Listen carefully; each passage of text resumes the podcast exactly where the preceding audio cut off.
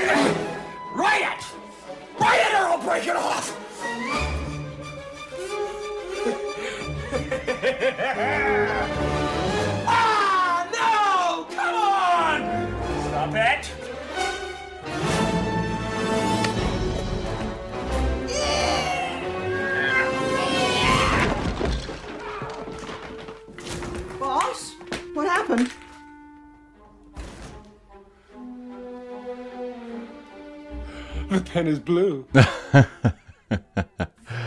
And welcome back to the Garrett Ashley Mullet Show. This is Garrett Ashley Mullet. That was Jim Carrey in the movie Liar Liar, which we talked about a bit briefly in yesterday's episode, Com Testing Sales and Customer Service. You can go back and check that one out if you would like to. It is worth a listen, I think, if you are in sales or customer service or a technical job like mine, where you have to work with not just devices and instrumentation, but people. If you have to work with people, it helps to know how to communicate. And communication is a two way street. Communication is not just what you say, it's also what you hear. And what you think you hear sometimes is not what you're actually hearing. And so we have to learn to be better listeners. We have to learn to pay attention. This is why James, half brother of Jesus, says every one of you should be quick to listen, slow to speak, slow to become angry. Now, as I've meditated on that passage, that prescription, which is devilishly hard for several years, I find all the more truth to something else that James, half brother of Jesus, says in his letter in the New Testament. And that is that if any man is perfect in what he says, if he is able to bridle his tongue, if he never sins in what he says, he is perfect in all ways. Now, we say that, we hear that, and we think, oh man, like how hard could it be to actually be perfect in what you say? Well, try it. Try it.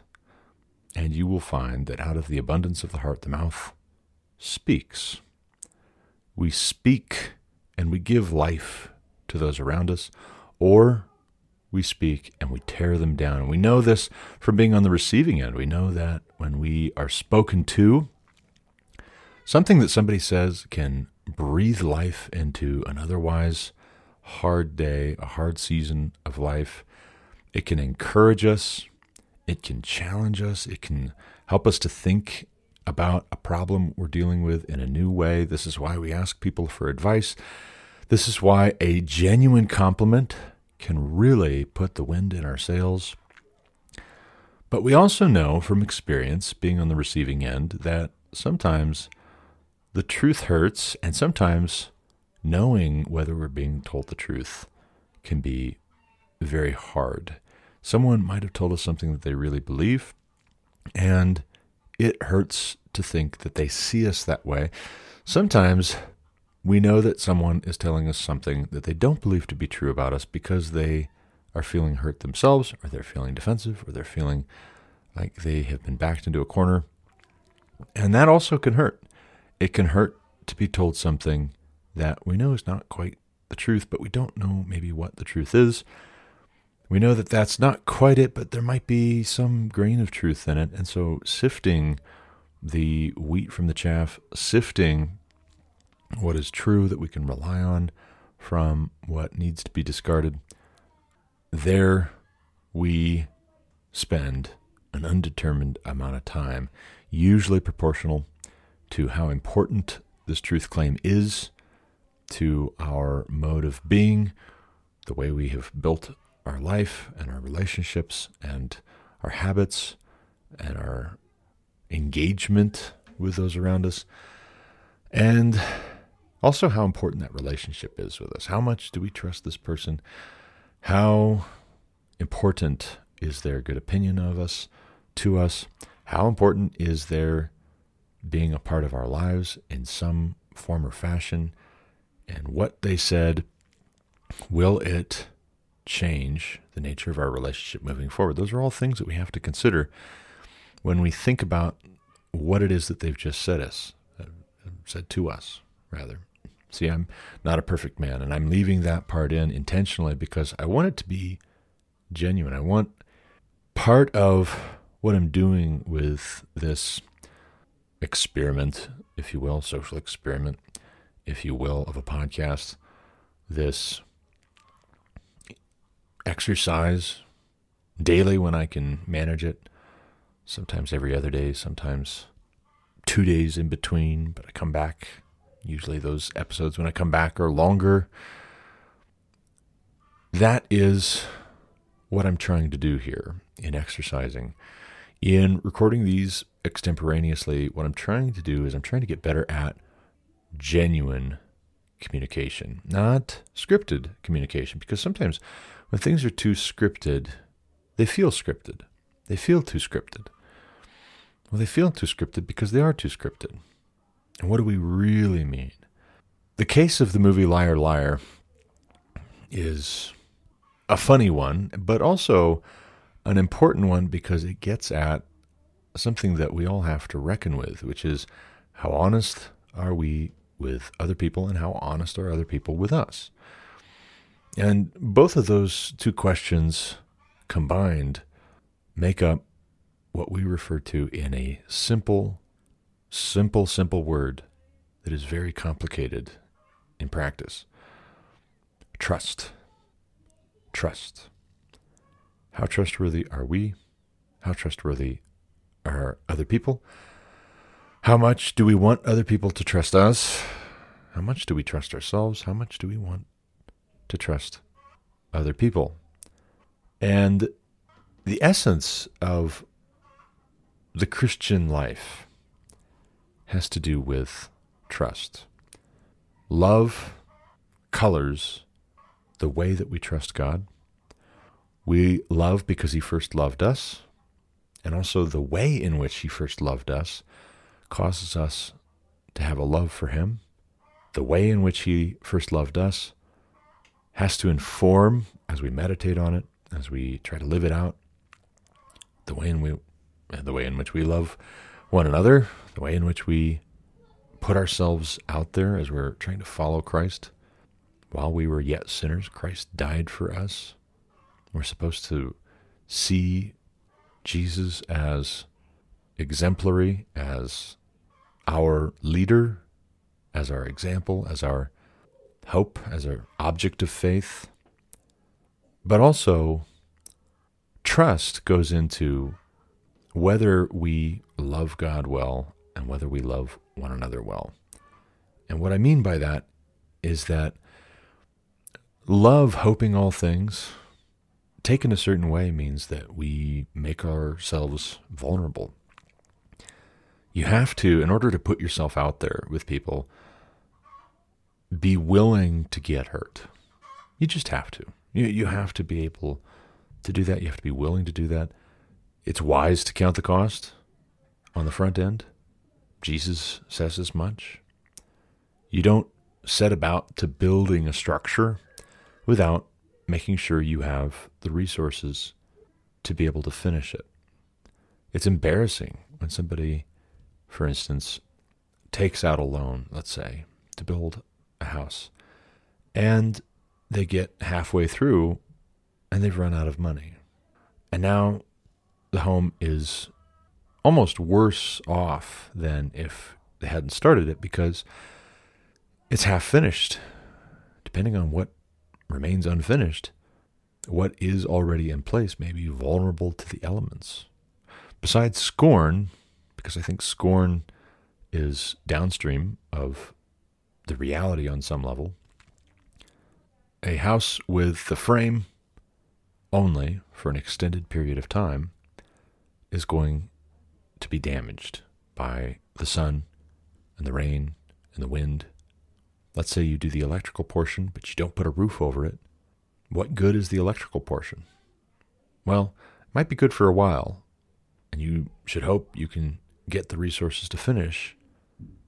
But otherwise, you're going to see the electrical components that you installed, that you bought, that you installed, exposed to the elements and losing their integrity over time. Well, it's like that as we count the cost of following Christ it's like that as we count the cost of putting ourselves out there to love other people. You have to count the cost and to see are you able to finish what you've started? And sometimes what you do is you say, okay, well, the cost for that exceeds my abilities. And so I'm going to set my sights smaller. Let's say I've taken out a loan. It's enough to build something, but it might not be enough to build the grandest structure, you have to be honest with yourself. You have to be circumspect. And that might require some humility, some patience, some intentionality, some discipline, some wisdom on the front end to say, I only have $200,000, for instance, to work with here. So I can't build a 5,000 square foot home on 40 acres in a part of the country where the demand supply dynamics make the property without any structure, maybe even without utilities, $60,000. I'm not going to be able to build a 5,000 square foot home on that. Or if I do, it's going to not be a high quality structure. And so maybe you start looking for a smaller plot of land. You know what? I'm going to buy half an acre because that's 15,000 and that's 10,000 depending on where I get it. And it's got the utilities, so that's worth a lot. And now what do I have left? Okay, cool. And now maybe I still don't have enough to build a 5,000 square foot home based on the cost of materials, based on the cost of labor. The availability of skilled labor is going to be a factor of supply and demand as well. So I'm going to hire a really good contractor, but the kind of house he's going to build of quality materials with quality labor might be much smaller. Not just the size of the plot of land is smaller, but the size of the house might be smaller if I want it to be a good quality house. So maybe I still am not getting a 5,000 square foot house. Maybe now, as I'm honest and as I look at the quantity of materials and the type of building materials and the type of structure and who's going to be able to actually build that type of structure, Maybe before I know it, I'm having to pare down and I say, we're going to go for 2,500 square feet. I think we can do that. And we can do it if we build it according to this building plan. There's lots of contractors who are able to build that size structure in this layout, this floor plan, given these factors. And let's say you come in at mm, 170,000 on the front end. That's what you're planning, that's what you're budgeting. And it's always wise to budget less than what you have in case of surprises, accidents, changes of mind. You set the budget for 170, and if you are able to stick to that budget, you still have 30,000 left over at the end that you might decide once everything else that's essential is taken care of, you're going to invest as you've watched the thing unfold and see it come together, you're going to invest in a little extra here, a little extra there, a little extra in the other place. But it's finished at the end. And which would be better, having 100% completion on a 2,500 square foot house or 50% completion on a 5,000 square foot house? Of course, of course, when we put it that way, when we think about it intentionally on the front end, 100% completion on a 2,500 square foot house is a better place to be. And maybe you build it in such a way that down the road you can expand it. Hey, we can knock this wall out there and build out in that direction. We can build up here if we build solid stuff down below.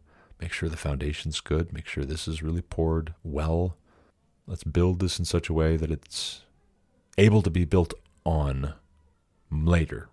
Maybe when the resources are greater, when the time and the attention that we can invest in this is greater. But what you have in the case of relationships, I think all too often, is the equivalent of exceeding your means. And I think when that happens, on both sides of the equation, we have to be humble, patient, kind with one another. And we have to say, okay, well, it is what it is. Let's make the best of it. You have to be willing to say, as early as possible, this is not going to work. If it's not going to work, once that becomes clear, you have to be willing to say it out loud. You got to be willing to admit it. Denial is not just a river in Egypt.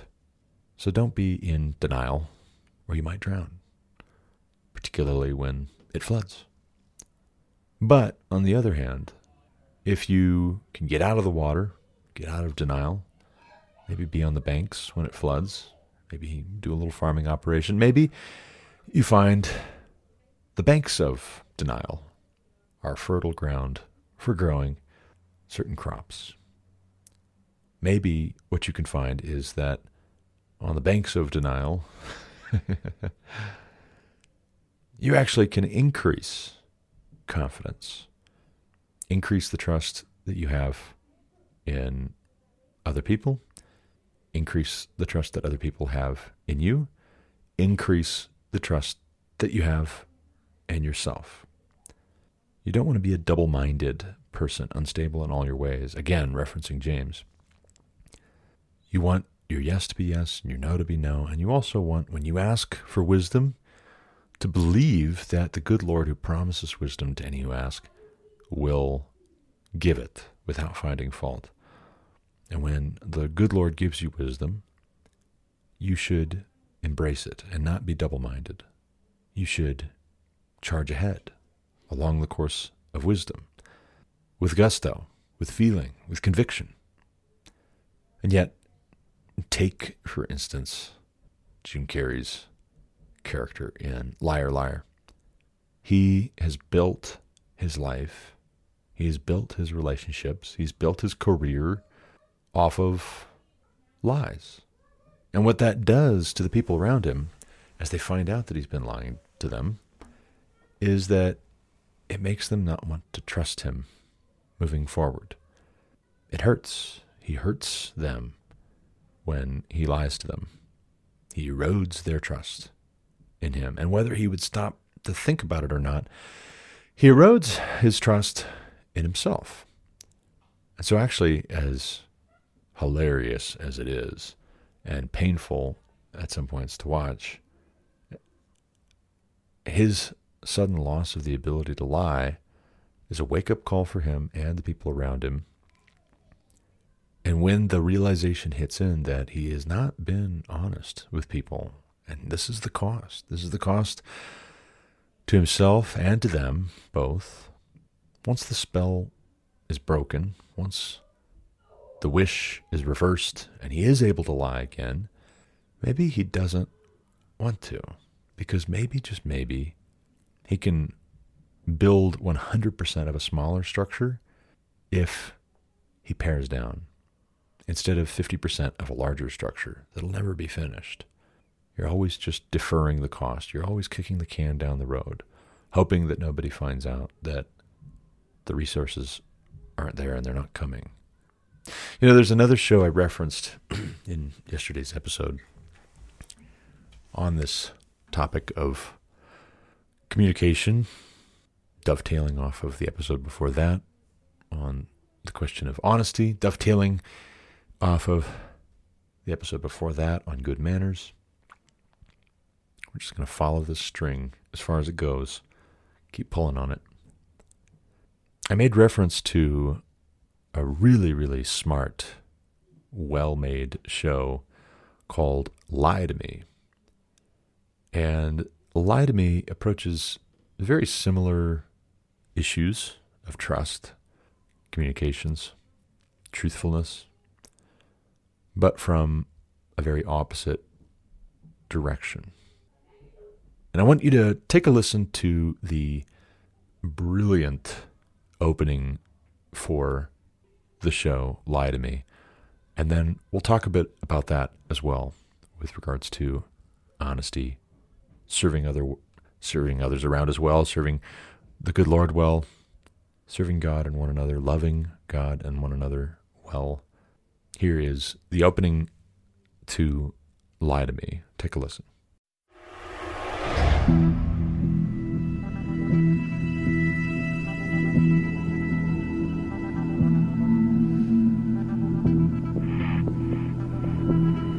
Instructed my client to remain silent.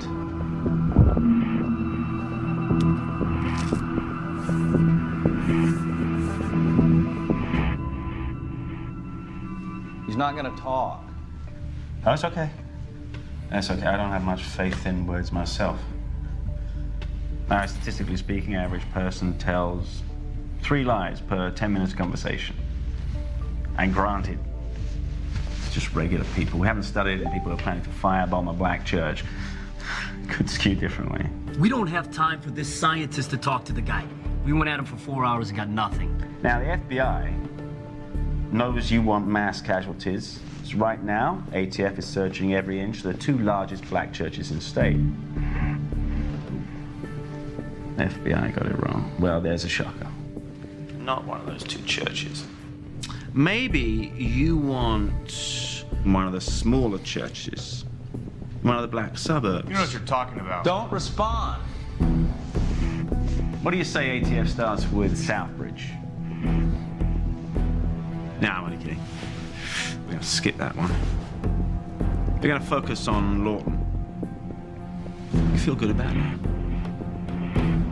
That's it, Lawton. Going after a church in Lawton. That accusation has no basis. What do you mean? You just told me. The ATF found a pipe bomb in the church basement in Lawton an hour later. DOD friend of mine All said this guy's a total From the nut job. again. Heard he spent like three years in the African jungle with some primitive tribes studying their eyebrows. What's his reaction to my statement? Right now, ATF is searching every inch of the two largest black churches in the state. Now, what you just saw there was a brief expression of happiness on his face, which he was trying his best to conceal. It lasted for less than a fifth of a second as what we call a micro expression. Now look at his mouth. The suspect is secretly happy about the locations we are searching, which tells me we have the wrong locations. Now I tell him of our new plan and. You know what you're talking about. Classic one sided shrug. Translation I have absolutely no confidence in what I just said. The body contradicts the words. He's lying. Yeah. When you accuse a suspect and he acts surprised, is there a way to tell if it's real or if he's just trying to look innocent? Now, that's real surprise. Lasts for less than a second when it comes across the face. But if your suspect is surprised for more than a second, he's faking it. He's lying. Now, I call out that this target is actually Lawton, and watch it again. Concealed scorn. One personal tip you see this micro expression in your spouse's face, your marriage is coming to an end. Trust me. Yeah.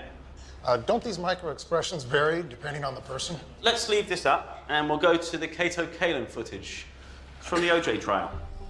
Mr. Kaelin, you got a lot of money for your appearance on Current Affair, didn't you? Um, yeah. Scorn. Scorn. Huge scorn. Shame, shame, and shame. Contempt. These expressions are universal. Emotion looks the same whether you're a suburban housewife or a suicide bomber. The truth is written on all our faces.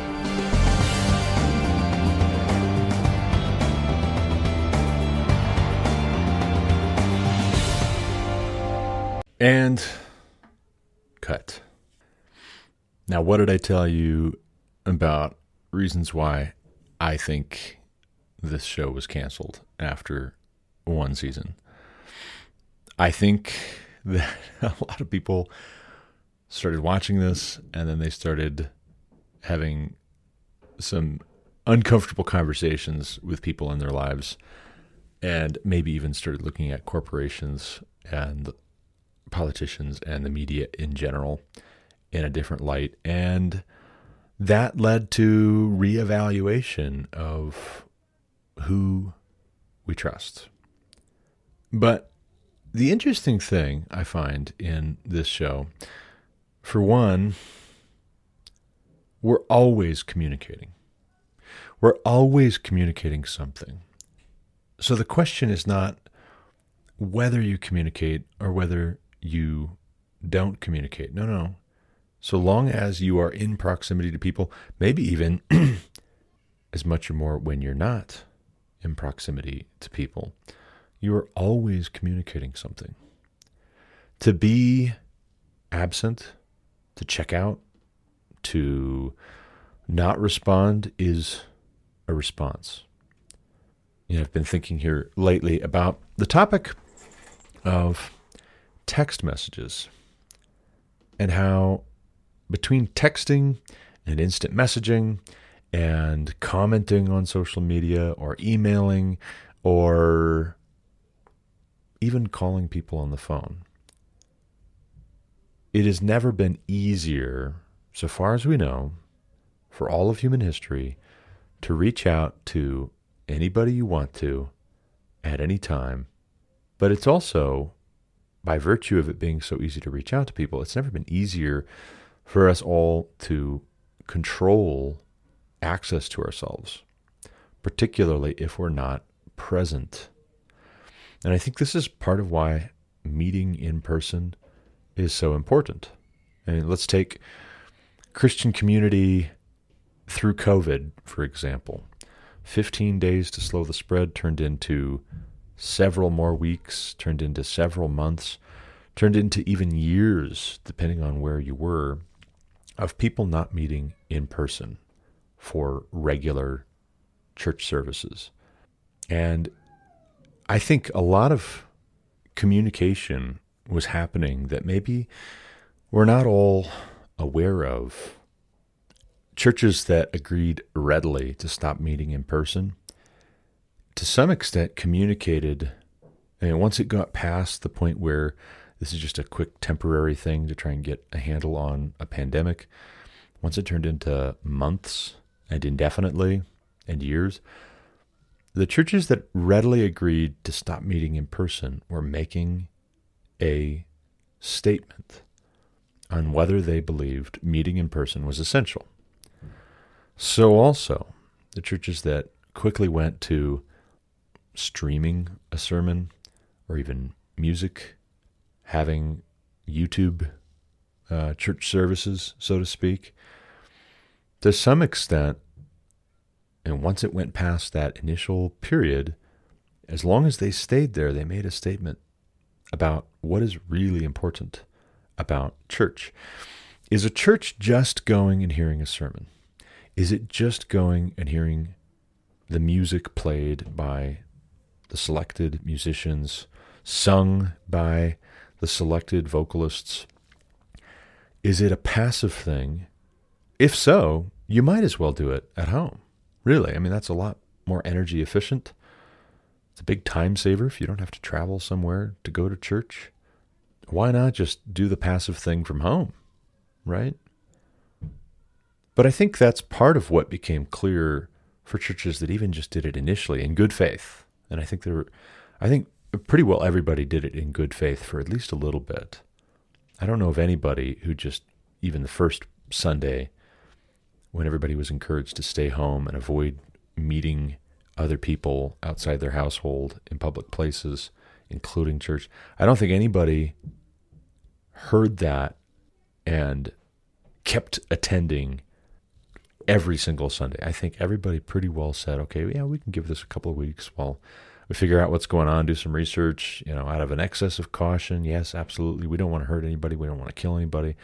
Maybe this is a really, really dangerous thing. And, you know, we're going to look at Black Death level casualty rates unless we stay home, unless we keep from meeting in person. But even just in a week or two, and then turning into a month, and three months, six months, a couple of years in some places, you can't help but realize that it is not the same thing. If it is just the same, then I would suggest you're doing it wrong. You've been doing it wrong. If there's no difference between you staying home and watching it on YouTube compared with you going in person, you're doing it wrong. And I say that because there is a conversation that's had when you show up, when you shake hands, when you ask, How are you doing? How was your week? How's your family? How's work going? You guys got anything exciting going on over spring break, over the summer? What are your plans for Christmas? What are your plans for the New Year's? How's your health? When those conversations aren't happening, there is a void. There is a vacuum created, and it has to be filled by something. Will it be filled by the right things? Probably not. Let's just be honest. Probably not. So then people go more and more to the next best thing to meeting in person, talking with people. They have those conversations with the folks they want to over instant messenger or over texting, or they maybe call, or maybe they do FaceTime. And I'm not saying there's anything wrong with those modes of communication. I mean, I think it would be a little bit of a Luddite tendency on our part if we said there's no place for communicating digitally with one another. You go back in time a few centuries to the invention of the printing press. A lot of the same concerns were raised about the democratization of information. Hey, you know what? If that's all it takes to mass produce a book, is to buy a printing press and learn how to operate it, and you could write whatever and print whatever, who's going to vet it? Anybody could say anybody. Any, anybody could say anything, right? Like, you know, like that's dangerous. And there was an initial reaction against that on the part of the powers that be, particularly the Roman Catholic Church, particularly when it came to any kind of book on any kind of subject that might potentially contradict an interpretation of church teaching didn't even have to be church teaching. If it was just even the interpretation of the decision of a pope, the decision of a council, the local priest or bishop, the person in possession of the printing press doing the printing, the person who had written the material might find themselves in the hot seat. And when I say hot seat, I mean they might find themselves dragged before the inquisitor, tortured, told to recant, even put to death, because it was dangerous, right? It was dangerous for just anybody to be able to say these things. Think also, too, about letter writing. The lion's share of our New Testament is letters. That's all an epistle is. It's a letter. It's a letter from one of the apostles in this case, although an epistle doesn't have to necessarily just be a letter from an apostle to a church. An epistle was a kind of letter in that day, but it's a letter. The epistles are letters written, most of them by the Apostle Paul, to various churches Rome, Corinth, Thessalonica, Galatia, Ephesus, for instance, or maybe to an individual like Timothy or Titus, or maybe to the general church all over. We're going to write this letter and it's going to be copied by hand and distributed, and it's going to make the rounds. And it's going to be for all the church. And that's what happened.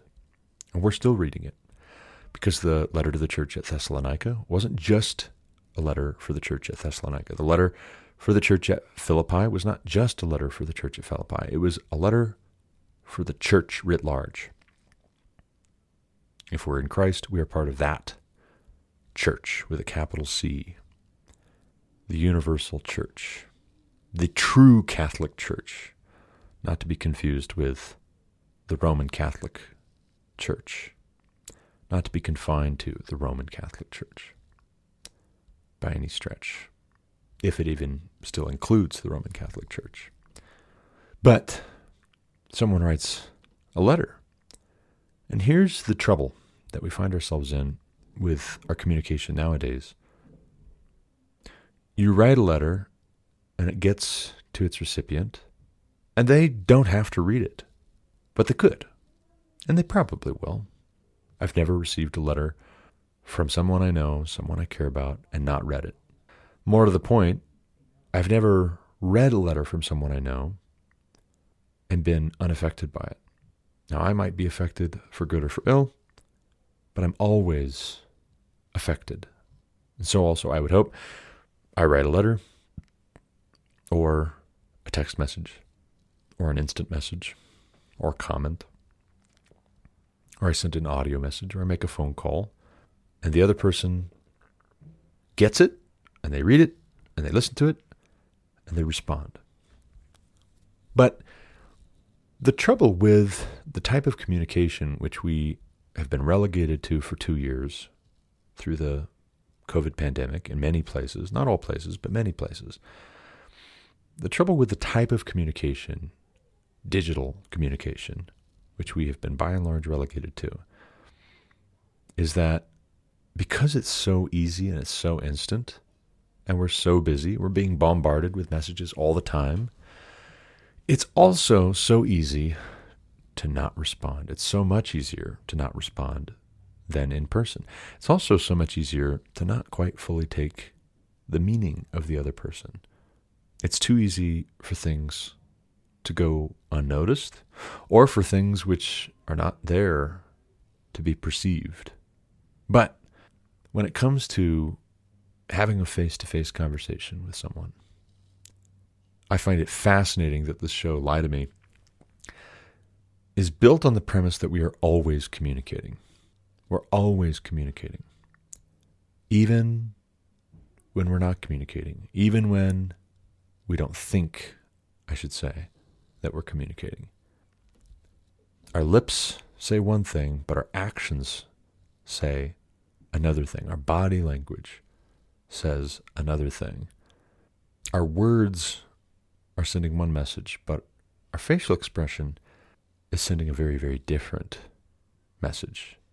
A shrug of the shoulders, a motion with our hands, a fidgeting of our fingers, a squirming in our chair, hands behind our head, arms folded across our chest, a balled fist, an open palm, leaning in, leaning away, leaning to the side.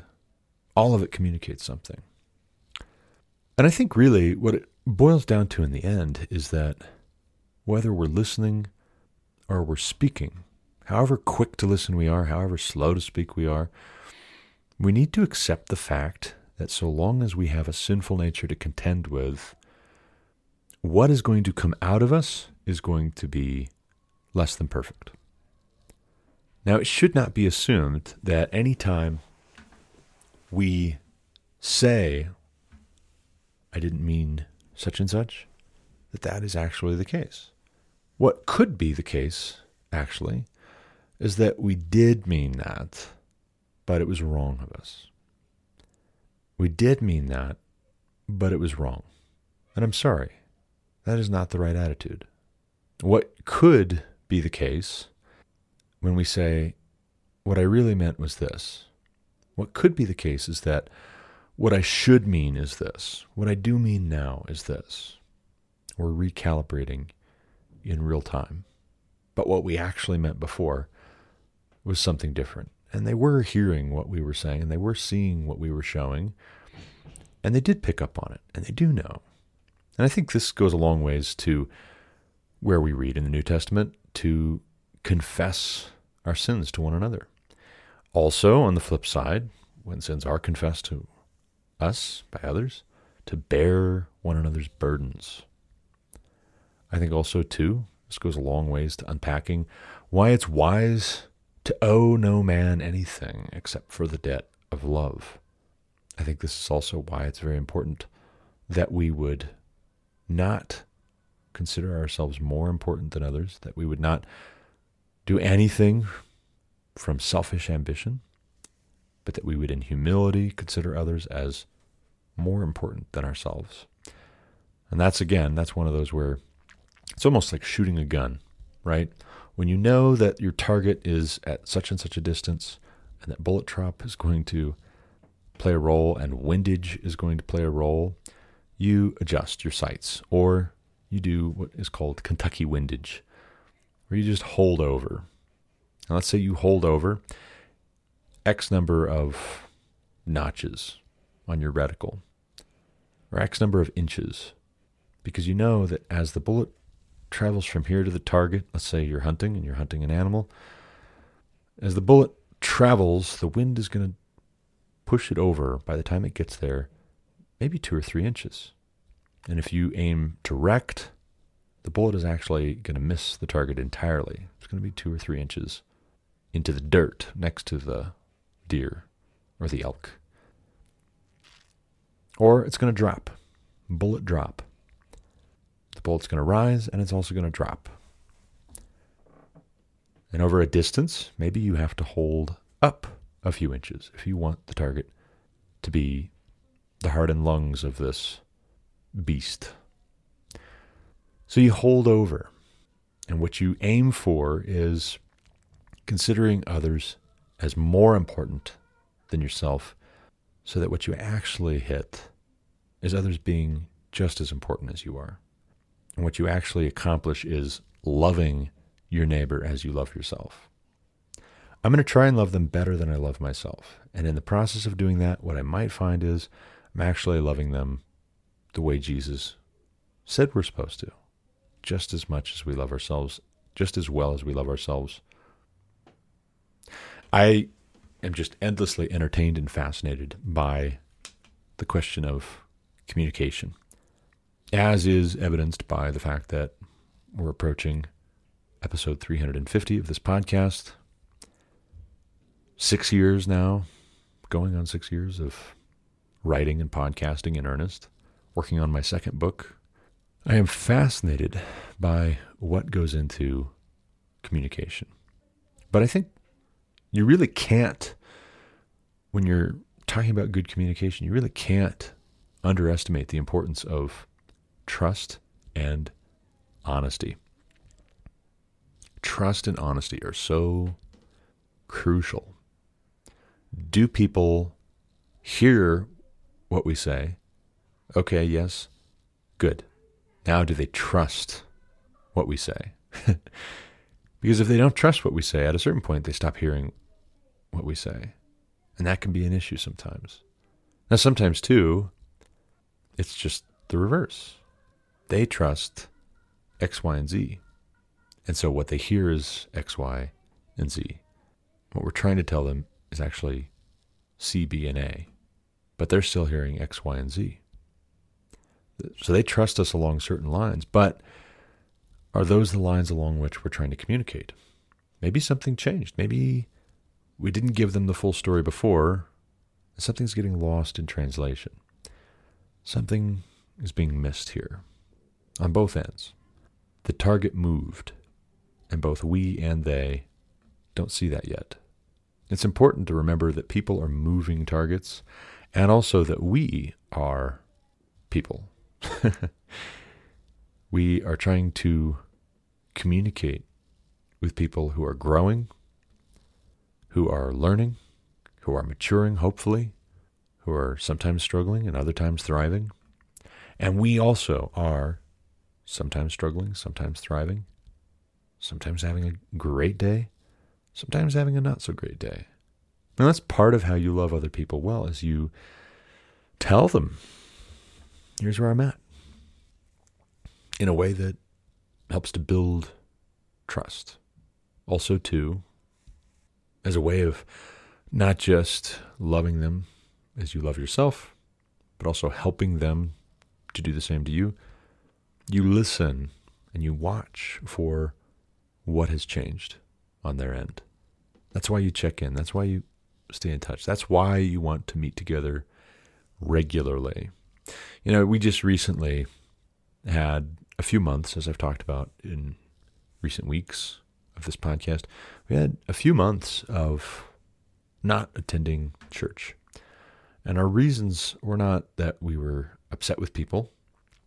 Our reasons were that we were about to have a baby, I had just changed my job to one with a very different schedule.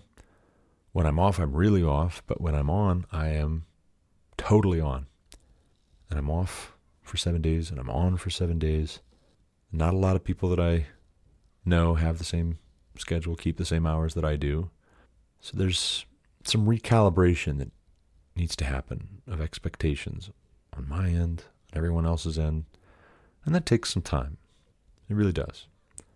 But as we were not going to church, as I'm not going to church every other week, as my family is starting to go without me on the on the weeks where I'm working, we're starting to kind of remember early on in the pandemic when we couldn't go to church, weren't going to church. And it's helpful in some ways because it brings some things into focus again. I think it's important as we're trying to recalibrate ourselves, trying to manage expectations, trying to navigate growth and the maturity process, trying to love one another well, trying to love God well, trying to say on a daily basis, God willing, we'll live and do this or that. I think it's really important to not lie to ourselves, for one thing to be honest with ourselves when we make a mistake in the calibration process. I think it's important to be clear that other people may not always understand themselves or where they're at or where you're at. And again, it all gets put into the context. If it's going to be successful, if it's going to be a fruitful, productive Christian life, it all gets put into the context of loving God well, and loving one another well. Whatever that looks like in the details. If that's the overarching purpose, then we know that God works all things to the good for those who love him and are called according to his purpose. But we can do that better. We can make that learning curve more favorable, I believe, by being truthful, by being honest, by being gracious, by being loving, by hoping all things, bearing with one another, following Jesus. Wouldn't you know? I got to run though. It is a Monday morning. I've got some things to attend to. Apparently, our freezer, one of our not too old upright freezers in the garage, is beeping and the light is flashing. The stuff that is in the freezer is cool and cold, but it's not frozen. Usually, what happens, what we have found, has happened with our freezers is if the kids are putting away groceries and they leave the door just partially ajar, we have this issue. And also, if the kids are in and out and in and out, maybe grabbing popsicles sometimes, grabbing something that mama asked them to get for dinner, we'll get this issue. And I think what it is, I think it's some of the internals to the freezer. have to work too hard trying to offset, especially when it's warm out. Try to offset the warmth of the garage, and things get frosted up, and it just stops before it damages itself. So if we don't want the food to spoil, we're going to have to rearrange some things if we can. And hopefully we can get that thing thawed out over a day or two. But I need to go and oversee that, oversee some spring cleaning, if you will. Feels like spring has sprung. The time change should tell us something. But that's all for this episode. As always, thank you for listening. Until next time, God bless. You've been listening to The Garrett Ashley Mullet Show on Anchor FM. For more content like what you just heard, subscribe to this podcast on Apple Podcasts, Google Podcasts, or Spotify. Also, check out thegarrettashleymulletshow.com to subscribe to email alerts when new episodes are published. As always, you can reach me with any comments, questions, complaints, objections, or insights at garrettashleymullet at protonmail.com.